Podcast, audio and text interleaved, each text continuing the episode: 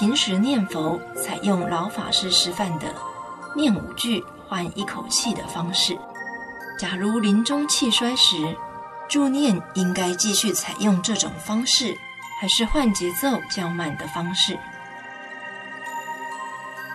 这个最好要跟你母亲商量，要让他欢喜。那如果他很执着，那你得随顺他。他如果讲都可以啊，那就没有关系。